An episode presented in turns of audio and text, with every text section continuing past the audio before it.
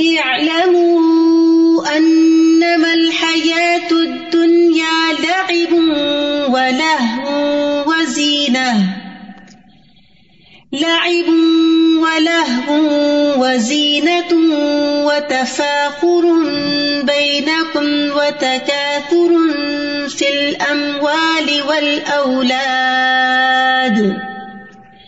كمثل غيث أعجب الكفار نباته ثم يهيج فتراه مصفرا فتراه مصفرا ثم يكون حطاما وفي الآخرة عذاب شديد ومغفرة من الله ورضوان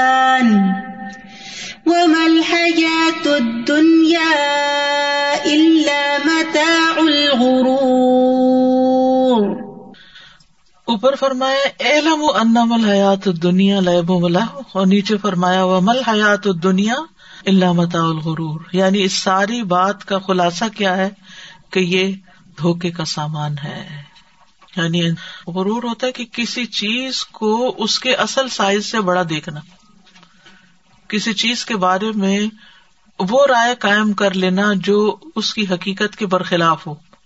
اور اس میں آپ دیکھیے کہ ہم اکثر ہی دنیا میں جب مختلف لوگوں سے معاملہ کرتے ہیں یا مختلف چیزوں کا اپنی ذات سے لے کر اپنی اولاد اور ہر چیز کے بارے میں ایک خاص قسم کی خوش فہمی کا شکار رہتے ہیں۔ اپنے بارے میں کیا خوش فہمی ہوتی ہے؟ میں سب کچھ جانتا ہوں۔ مجھے سب پتا ہے۔ آپ دیکھیں ٹین ایجر سے بات کر کے دیکھیں یونیورسٹی گوئنگ بچوں سے بات کر کے دیکھیں۔ آپ ان کو دین کی بات کریں۔ کیا کہیں گے؟ ہمیں سب پتا ہے۔ وی نو آئی نو یہ بھی غرور ہے، یہ بھی دھوکا ہے۔ اسی طرح دین پڑھنے والے بھی دھوکے کا شکار ہوتے ہیں۔ وہ سمجھتے ہیں کہ ہم زیادہ نہیں کہیں ہم سب سے ہی اچھے ہیں۔ جو ہمیں پتا ہے وہ کسی کو نہیں پتا اور اس بنا پر وہ دوسروں کو حقیق سمجھتے رہتے ہیں۔ اور جو کر رہے ہیں وہ سمجھتے ہیں کہ یہی نیکی ہے بس۔ صرف پڑھنا پڑھانا ہی نیکی ہے اور اس سے آگے کچھ نہیں۔ تو یہ بھی ایک دھوکا ہے۔ پڑھنا پڑھانا صرف پڑھنا برائے پڑھنا ہی تو نہیں نا۔ یا پڑھانا برائے پڑھانا ہی تو نہیں نا۔ یہ سب کچھ تو عمل کے لیے ہے۔ یہ تو زندگی گزارنے کا ایک طریقہ جس کو سیکھنے کی ضرورت ہے۔ یہ تو ایک وسیلہ ہے، نہ کہ منزل۔ علم حاصل کرنا ایک ذریعہ ہے مینس ہے، نہ کہ ڈیسٹینیشن کہ انسان یہی رک جائے۔ اور جو اس میں سے سیکھا ہے، اس پہ عمل نہ کرے۔ پھر اسی طرح شادی ہوتی ہے تو انسان رشتے کے معاملے میں کیسے کیسے دھوکے کھاتا ہے۔ چاہے لو میرج ہی کیوں نہ کرے۔ لڑکی لڑکے کے بارے میں لڑکا لڑکی کے بارے میں جو تصور قائم کرتا ہے، بعض اوقات آپ دیکھیں کہ پورے پورے خاندان کی دشمنیاں مول لے کے اور بعض لڑکیاں گھر چھوڑ کے بھاگ کے جو زندگی اختیار کرتی ہیں، پھر اس کا انجام، نتیجہ کیا نکلتا ہے؟ دنیا کے اندر ہی بے شمار مثالیں شادی کے شروع کے اٹریکشن دیکھیں، پھر اس کے بعد آپ دیکھیں۔ یہ دھوکا ہے نا؟ یعنی جو سمجھتے تھے اور پھر کہتے ہیں کہ ہمارے ساتھ دھوکا ہو گیا۔ دھوکا تو پہلے بھی دھوکا ہی تھا لیکن ہمیں نہیں پتا تھا۔ پھر اسی طرح جن لوگوں کے پاس دنیا کا علم ہوتا ہے، وہ سمجھتے ہیں کہ ہم زیادہ بہتر ہیں۔ جو ڈاکٹر ہے، وہ سمجھتا ہے کہ میرا پیشہ زیادہ معذر جو انجینئر ہے، وہ سمجھتا ہے میرا پیشہ زیادہ معذر ہے۔ اور اس میں صرف مرد نہیں خواتین بھی آپ دیکھ لیں۔ لیکن بحثیت خاتون کے یعنی کوئی بڑی سے بڑی ڈگری بھی ہمارے پاس ہو، لیکن اگر ہمیں بچے پالنے ہی نہیں آتے ان کو سمجھنا ہی نہیں آتا۔ ان کو پروان چڑھانا ہی نہیں آتا۔ ان کو اچھی تربیت دینی نہیں آتی۔ تو ہم نے کیا کمایا؟ کہ وہ ایک انسان کی حیثیت سے، ایک مومن کی حیثیت سے زندگی بسر نہ کر سکے۔ تو لیکن یہ بھی دھوکا ہوتا ہے نا۔ یعنی ٹھیک ہے، کسی فیلڈ کے اندر کامیاب ہونا ایک کامیابی ہے، لیکن یہ الٹیمیٹ سکسیس تھوڑی ہے۔ آپ کے جو فرائض ہیں، آپ اپنی عبادات کو کس طرح انجام دیتے ہیں، آپ اپنے گھر داری کو کیسے دیکھتے ہیں، اپنے بچوں کو کیسے دیکھ رہے ہیں، اس معاملے میں آپ کہاں کھڑے ہیں؟ کوئی جزوی کامیابی تو کامیابی نہیں ہوتی، تو یہ بھی ایک دھوکا رہتا ہے۔ پھر اس کے بعد یہ ہے کہ مال اور اولاد کی جو کثرت ہے اور بازوقت اولاد کی کثرت نہیں، لیکن اس کی دنیاوی کامیابیاں اور وقت سے پہلے ان کو سب کچھ دے دینے کی خواہش جو ہے ایک ہوتا نا، ہر چیز کا ایک وقت ہوتا ہے کہ ان کے پاس محنت کرتے ہیں، پھر ان کے پاس گھر آتا ہے، مال آتا ہے، بچے آتے ہیں۔ ہم چاہتے ہیں وقت سے پہلے ہی سب کچھ ان کے نام کر دیں۔ اور اس کی وجہ سے ہم اپنے بہت سے فرائض سے غافل رہتے ہیں۔ تو ہمارے لیے بحثیت ایک مومن کی، اگر ہم زندگی کو سمجھنا چاہتے ہیں، تو بحثیت ایک مومن کے ہمارے لیے بہترین نمونہ ہے نبی صلی اللہ علیہ وسلم کی ذات۔ لقد کان لکم فی رسول اللہ اسوت حسنا کیونکہ وہ سب سے زیادہ کامیاب ترین انسان تھے۔ ان کا دنیا کے ساتھ کیا معاملہ تھا؟ ہم سب سوچیں، ان کا دنیا کے ساتھ کیا معاملہ تھا؟ کتنی رغبت تھی اور کتنی بے رغبتی تھی۔ ابو ذر کہتے ہیں، میں رسول اللہ صلی اللہ علیہ وسلم کے ساتھ آپ کا ہاتھ پکڑے ہوئے تھا تو آپ نے فرمایا، اے ابو ذر، اگر مجھے عہد پہاڑ جتنا سونا یا چاندی مل جائے تو میں اسے اللہ کے راستے میں خرچ کر دوں گا۔ میں جس دن بھی مروں گا، یہ نہیں چاہوں گا کہ اس میں سے ایک کی رات بھی میرے پاس باقی ہو۔ میں نے کہا، اللہ کے رسول، ایک کنتار۔ آپ نے فرمایا، ابو ذر، میں کلیل کی طرف جاتا ہوں، تم کثیر کی طرف۔ میں آخرت کا ارادہ رکھتا ہوں اور تم دنیا کا۔ اور آپ نے یہ الفاظ تین دفعہ دہرائے۔ کیونکہ انہیں یقین تھا نا این ال یقین حق ال یقین کے زندگی آگے جا کے شروع ہونے والی۔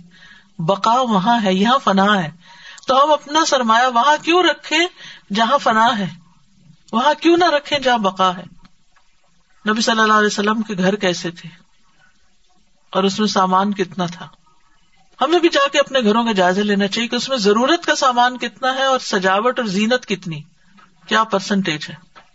کیونکہ تفاخر اس زینت کی وجہ سے بھی تو ہوتا ہے، جو ہم اختیار کر لیتے ہیں۔ یاد ہوگا جب حضرت عمر رضی اللہ عنہ ایک دفعہ آپ صلی اللہ علیہ وسلم کے پاس گئے تو آپ چٹائی پہ لیٹے ہوئے تھے، جس کے نشان آپ کے جسم پر پڑ گئے، تو رونے لگ گئے دیکھ کر۔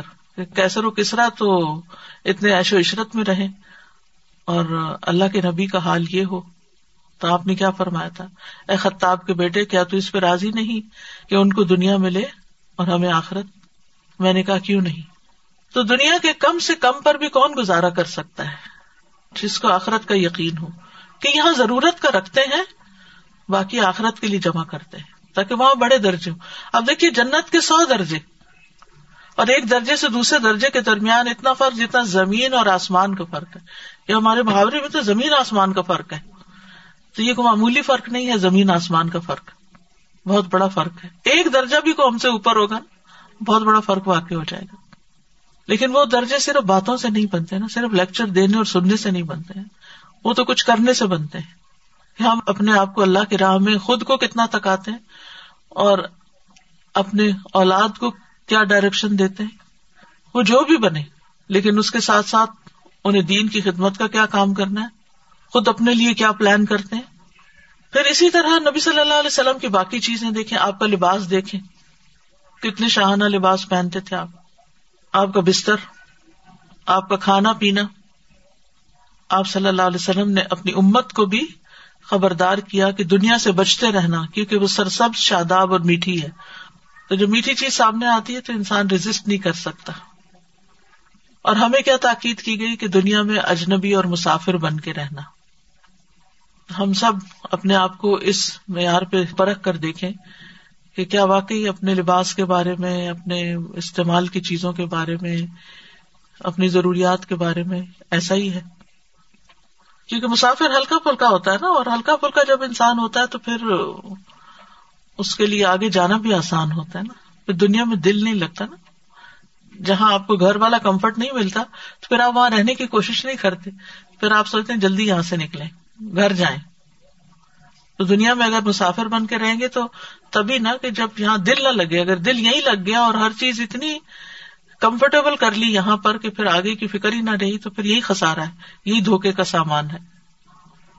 جس طرح آپ نے بات کہی تھی کہ جو بھی ہمیں نعمت ملتی ہے چاہے وہ مال کی شکل میں اولاد پراپرٹی علم کچھ بھی ہے وہ صرف ہمیں اتنے وقت کے لیے ملتی ہے بس۔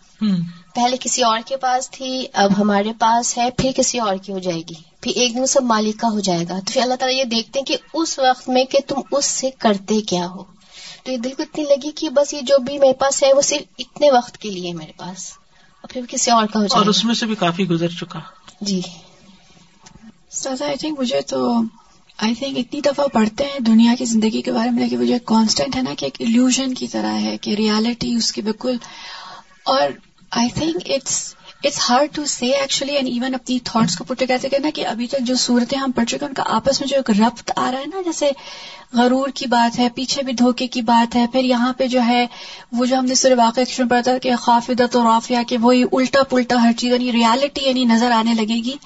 اینڈ آگے پھر یو نو اس کی بات ہو رہی ہے میزان کی کہ ہر چیز کو اعتدال میں استعمال کرنا and everything and it just same so powerful کہ اللہ تعالیٰ ہمیں مطلب اتنا ریمائنڈ اور مجھے آئی تھنک فیسنیٹنگ یہ لگ رہا تھا استاذہ کہ اس طرح کی جو بات ہے جیسے سورت تقاصر ہے۔ سورت تقاصر بھی لیکن مکی صورت ہے رائٹ دس از مدنی صورت۔ لیکن اس میں کتنے ایلیمنٹس ہیں جو کہ سملر ہیں۔ لیکن دس از دا تھنگ کہ ہم کبھی بھی کیا کہنا چاہیے؟ بے پرواہ یعنی وہ نہیں ہو سکتے بے نیاز نہیں ہو سکتے۔ We are always have to be under scrutiny اپنے آپ کو مسلسل چیک رکھنے کی ضرورت ہے۔ کہ بس بیکاز ہم بلیور ہو گئے تو ناٹ نیسسرلی کہ دنیا کی ظاہری رونق بہت جلد ٹریپ ہو جاتے ہیں نا۔ ٹریپ بہت جلدی ہو جاتے ہیں۔ جی میں یہ زیب و زینت کے بارے میں جب ہم پڑھ رہے تھے تو مجھے یہی خیال آ رہا تھا ایک عورت ہونے کے ناطے کہ آج کل عورتیں جو اپنی عورت ہونے کا جو ان کو شرف ملا ہے، اس چیز کو بالکل بھول چکے ہیں ہم۔ اور عورت یہ کہنے لگ گئی ہے کہ میرا جسم میری مرضی یعنی نہ وہ ماں بننا چاہتی ہے نہ وہ اپنے شوہر کو وہ ریسپیکٹ دینا چاہتی ہے نہ اپنی اولاد کو عزت دینا چاہتی ہے۔ کس ہر کام سے دور رہنا چاہتی ہے صرف اس لیے کیونکہ اس کی خوبصورتی قائم رہے اور دنیا کے لیے بس۔ ایک جو بہت ہی وقتی اور ٹیمپرری ہے۔ اور اس میں بس مجھے یہی بہت ہو رہا تھا کہ مرد ایک تو اسپیشلی یہ بھی دھوکا ہے نا کہ میرا جسم ہے یہ۔ میرا جسم۔ یہ میرا نہیں ہے۔ نہیں کہہ سکتے۔ یہ بھی ایک امانت ہے۔ یہ امانت ہے اللہ کی۔ اور مرضی کہاں سے آئے گی پھر؟ ماں بن کے جو آپ کو شرف ملتا ہے اس کے بعد آپ کی اولاد ہوتی ہے۔ اولاد کے بعد اولاد ہوتی ہے جس میں بیٹے بھی ہوتے ہیں۔ آپ بیٹوں کو بھی نہ مطلب پیدا کرنا چاہتے ہیں نہ وہ عزت دینا چاہتے ہیں جو کہ وہ مرد ہے جو آپ کا محرم ہے جو ہم مرنے کے بعد بھی ہمیں خبر میں اتارنے والا ہے۔ ہمیں جو عزت دینی چاہیے وہ ہم کسی کو بھی نہیں دے سک رہے صرف اس لیے کہ ہم خوبصورت رہیں۔ دنیا کے لیے۔ خوبصورتی کتنے سال رہتی ہے؟ یہ بھی کتنا بڑا دھوکا ہے۔ یعنی پھر عورت کی اصل زندگی اگر خوبصورتی والی دیکھی جائے تو وہ کتنی شارٹ ہو جاتی ہے۔ یعنی پھر ٹوٹل زندگی اس نے کیا انجوائے کی؟ اگر صرف خوبصورتی ہی انجوائے کرنے کی چیز ہے تو پھر اس کا ڈیوریشن کتنا ہے؟ اس میں اتنا رتبہ اپنا بڑا آپ کھو رہے ہیں اپنے ماں بننے کا شرف حاصل کرنے کے بجائے۔ ہر لحاظ سے ہر لحاظ سے خسارا بہت دکھ ہوتا ہے اس چیز میں۔ سازا جی جیسے دنیا کی حقیقت کو دیکھ کے یہ سمجھایا جا رہا ہے کہ زندگی میں آپ ایسے رہیں جیسے اسٹرینجر رہتے ہیں جیسے اجنبی۔ تو دنیا میں اگر آپ اجنبی کی طرح رہیں گے اور اتنا کچھ اپنی کمفرٹ اور لگژری نہیں کریں گے تو آپ کا دل بھی کم لگے گا وہاں پہ۔ دل اکتا جائے گا جلدی یہاں سے نکلو۔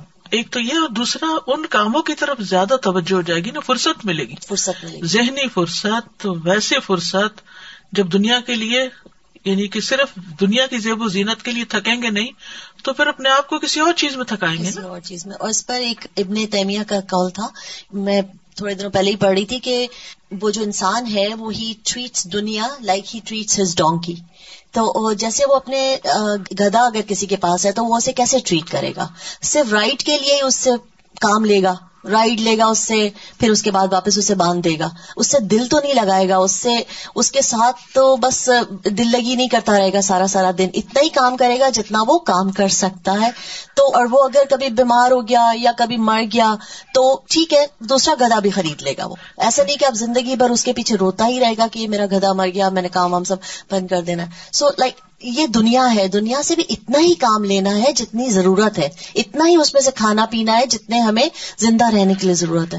ایک ریسرچ کے مطابق انسان اپنی زندگی کے شروع سے آخر تک، جیسے ایک ساٹھ ستر سال کا انسان ہوتا ہے، اس کو اپنے ساری ضروریات اور خواہشات کے لیے ففٹی ملین سے زیادہ نہیں چاہیے یعنی ٹوٹل جو خرچ کر سکتا ہے۔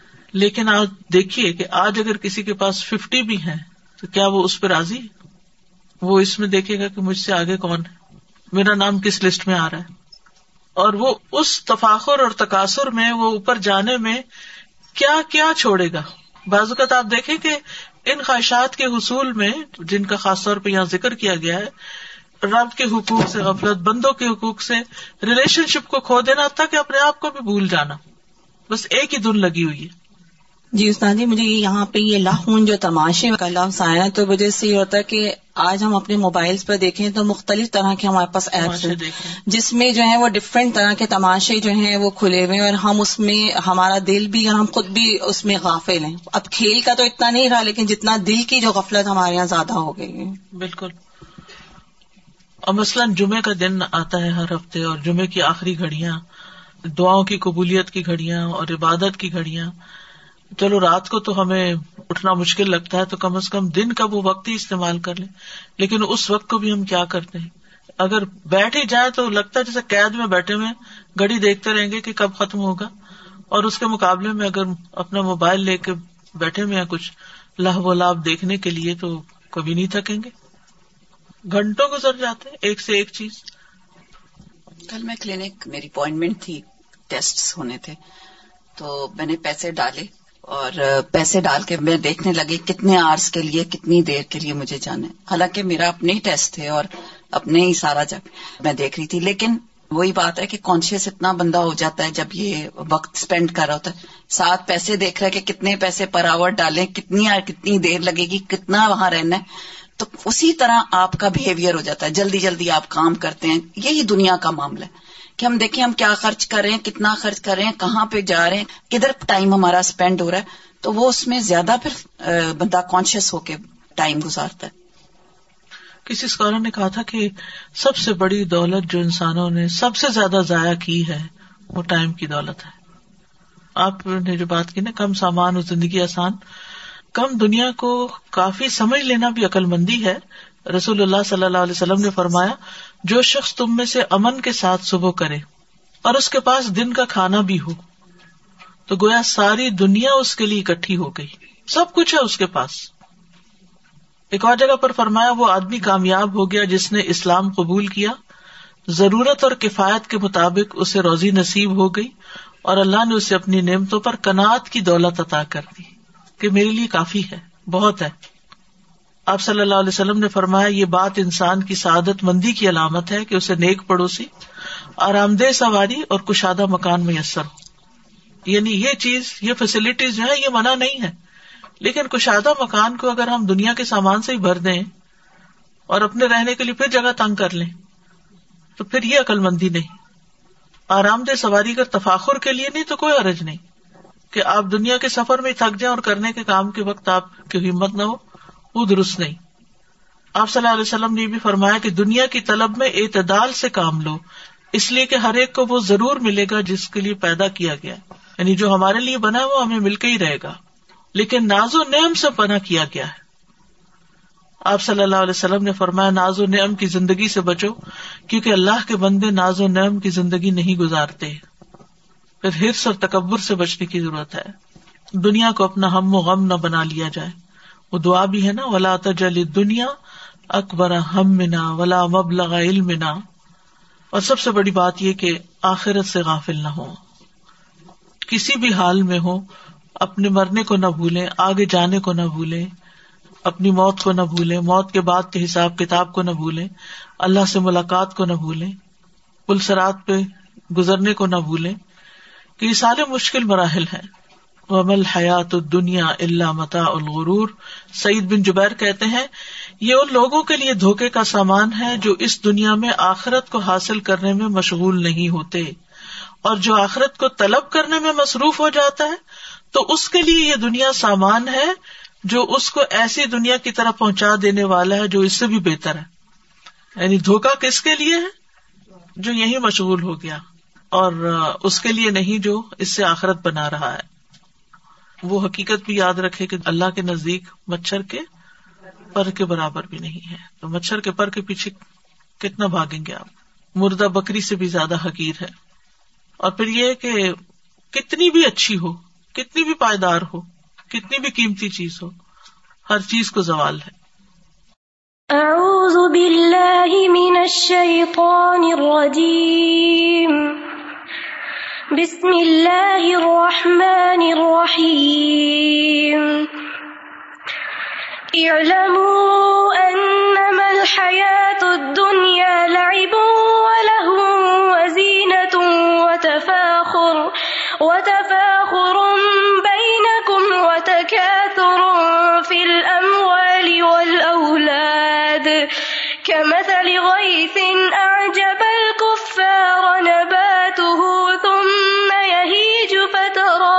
ایس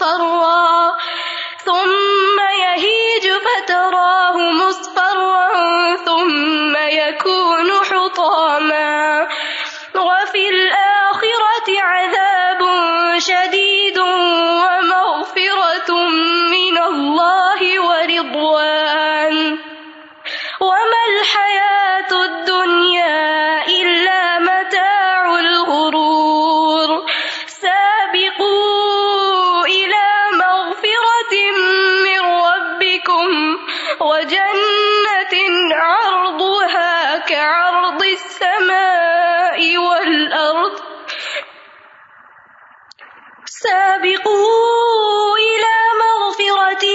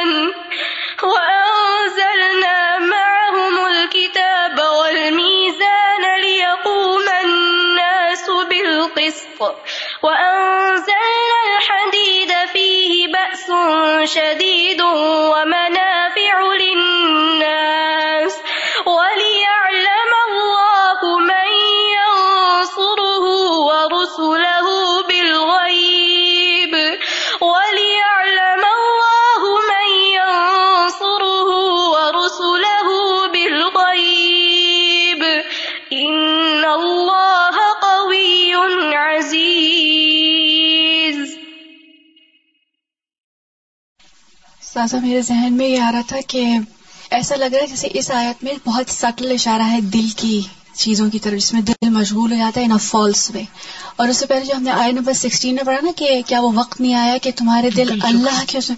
اینڈ مجھے لگ رہا ہے کہ سمبھاؤ پڑھتے پڑھتے قرآن کی آیات یا ویسے ہی ہم اس کو اتنا ٹیکنیکل یا تھوڑے اس اس میں لیتے ہیں ہم اس چیز کو فرگیٹ کر لیتے ہیں. یہ جو دل ہے رائٹ اس میں محبت اس میں اطاعت اس میں خوشی سے اللہ تعالیٰ اور میں اخلاص. اور میں شروع سے دیکھی سے آج میں دیکھی تھی ففرو اس کے اندر ہے یہاں سابقو ہے. There is this like you have to engage کیونکہ دل نہیں لگے گا نا اگر استاذہ. پھر پھر بس اوپر نیچے ہوتے رہتے لائک وہ نہیں آ رہی لائک استقامت اور کنسسٹینسی اللہ تعالیٰ عطا کریں آپ کو. ایک سنجیدہ فیصلہ کرنے کی ضرورت ہے کہ ہمیں کیا چاہیے۔ جیسے صورت الحضاب میں آتا ہے نا، ازواج متحرات سے کہا، ان کن تن تردن الحیات دنیا و زینت فتح علیہ نہ مت کن و اسرح کن سراہن جمیلا۔ کہ اگر تمہیں دنیا کی مالو متا چاہیے، رونق چاہیے، آؤ میرے پاس پھر میں تمہیں دے کے رخصت کر دیتا ہوں۔ لیکن اگر تم آخرت چاہتی ہو، تو ہم سب کو بھی یہ سوچنا چاہیے کہ ہم اصل میں کیا چاہتے ہیں۔ اور جو اصل میں چاہیں گے نا، اس کے لیے اتنی ہی اسٹرگل بھی کریں گے پھر۔ تو اصل بات تو چاہت ہی کی ہے نا، اصل بات تو دل ہی کی ہے کہ دل نے کیا فیصلہ کیا ہے؟ السلام علیکم۔ باقی یہی بات ابھی تک ہمارے مائنڈ میں کلیئر ہی نہیں ہے کہ ہم نے ایکچولی زندگی میں کرنا کیا ہے اور وہ کون سا راستہ ہے جسے واقعی ہمیں چوز کرنا، اس پہ اسٹک رہنا ہے۔ اور ہمیشہ آپ دیکھیں کہ اگر وہ راستہ مل بھی جاتا ہے تو کبھی دائیں چلے جاتے، کبھی بائیں طرف چلے جاتے۔ یعنی دنیا ہمیں کھینچ ہی رہی ہے ہر پل۔ اور سر یہ والی جو آئے تھے کہ جس میں بتایا گیا کہ بارش اور جس طرح کے کسان جو ہے اپنی نباتات کو دیکھ کے خوش ہو رہا ہے تو بالکل ایسا لگ رہا ہے کہ وہ پوری ایک زندگی جو کہنا چاہیے اس کا نقشہ آنکھوں کے سامنے آ گیا وہ بچپن جوانی اور بالکل بڑھاپا اور پھر ایک دم سے کچھ بھی نہیں اس میں۔ سب کچھ کھو ڈالا انسان نے۔ خالی ہاتھ۔ ہے بالکل۔ ہم سب کو یہ بھی دیکھنا چاہیے کہ کن چیزوں سے ہمیں خوشی حاصل ہوتی ہے۔ یہ کیونکہ آج اب الکفار نبات واہ حیران مسمرائزڈ کن چیزوں سے؟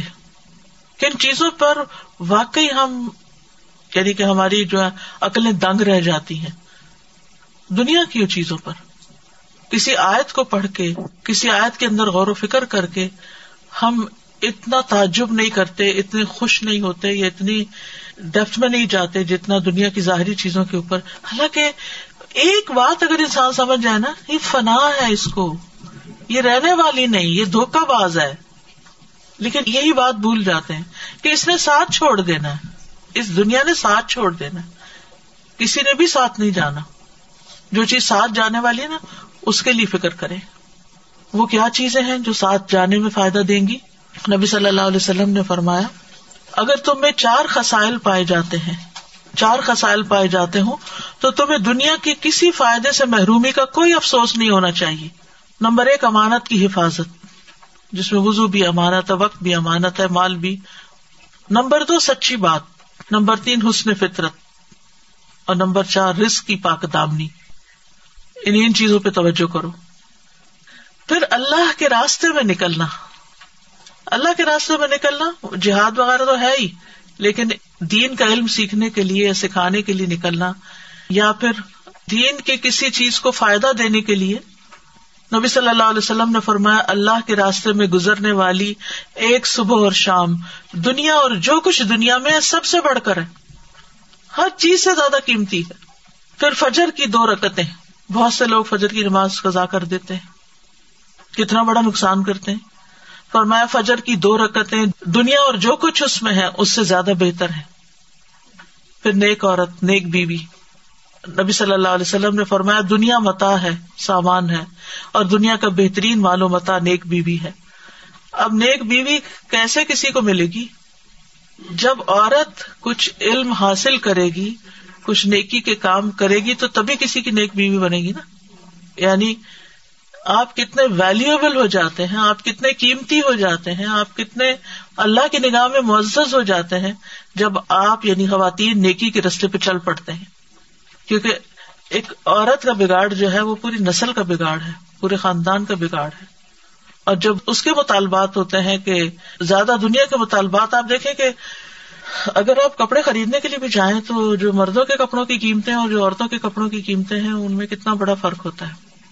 اسی طرح گھر کا ساز و سامان، کس برانڈ کا، کس اسٹینڈرڈ کا خریدنا ہے، یہ چوائس بھی کس کی ہوتی مردوں کو تو نہیں پتا ہوتا۔ اور تو مال کا جو استعمال ہے وہ زیادہ تر کس کی خواہشات کے مطابق ہوتا ہے؟ عورتوں کی۔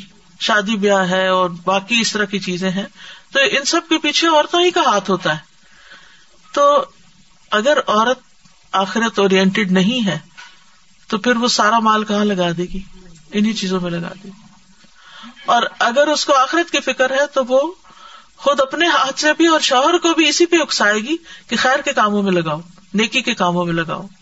تو سب سے بہترین متا ہو گئی نا پھر، کہ جو اس کی آخرت بنانے والی ہو، اپنی بھی اور مرد کی بھی۔ تو کتنی بڑی ذمہ داری ہے عورت کے اوپر۔ لیکن یہ ہو نہیں سکتا نا جب تک عورت کے اندر اللہ کا خوف نہ ہو، جب تک عورت کے اندر دین نہ ہو، دین کی سمجھ نہ ہو، اور اس کے لیے کوشش نہ کرے۔ بار بار یہ سبق دہرانے کی ضرورت ہے کہ کتنے دن رہنا ہے دنیا میں اور یہ سب کچھ جو بنا رہی ہوں، یا بناتی جا رہی ہوں، یہ کس کام آئے گا؟ چھوٹی سے چھوٹی چیزوں سے شروع کریں۔ لباس سے شروع کریں شوز سے شروع کریں جیولری سے شروع کریں، باقی تمام چیزوں سے یعنی ہر چیز کے بارے میں نظر رکھے خود پہ خود چیک رکھے کیونکہ عورت جب زیادہ کا مطالبہ کرتی ہے تو پھر مرد حرام میں بھی پڑتا ہے۔ یا پھر اس کی خواہشات پوری نہیں ہوتی تو وہ پھر خود کام کو نکل جاتی۔ جب خود کام کو نکل جاتی تو آپ خود سوچے کہ پھر اس کے فرائض، اس کی نمازوں سے لے کے، اس کے بچوں کی تربیت اور باقی سب چیزیں کتنی متاثر ہوتی ہیں۔ سبھی کے حقوق متاثر ہوتے ہیں۔ اگر گھر میں بوڑھے والدین ہیں تو ان کے حقوق متاثر ہوتے ہیں۔ شوہر ہے تو اس کا حق نہیں دیتی۔ اور بچے ہیں تو وہ اگنورڈ ہیں۔ پھر کہیں کی بھی نہیں۔ اور زیادہ کس لیے چاہیے؟ خواہشات کی تکمیل کے لیے۔ یہ آیت ہمارے لیے بھی ہے۔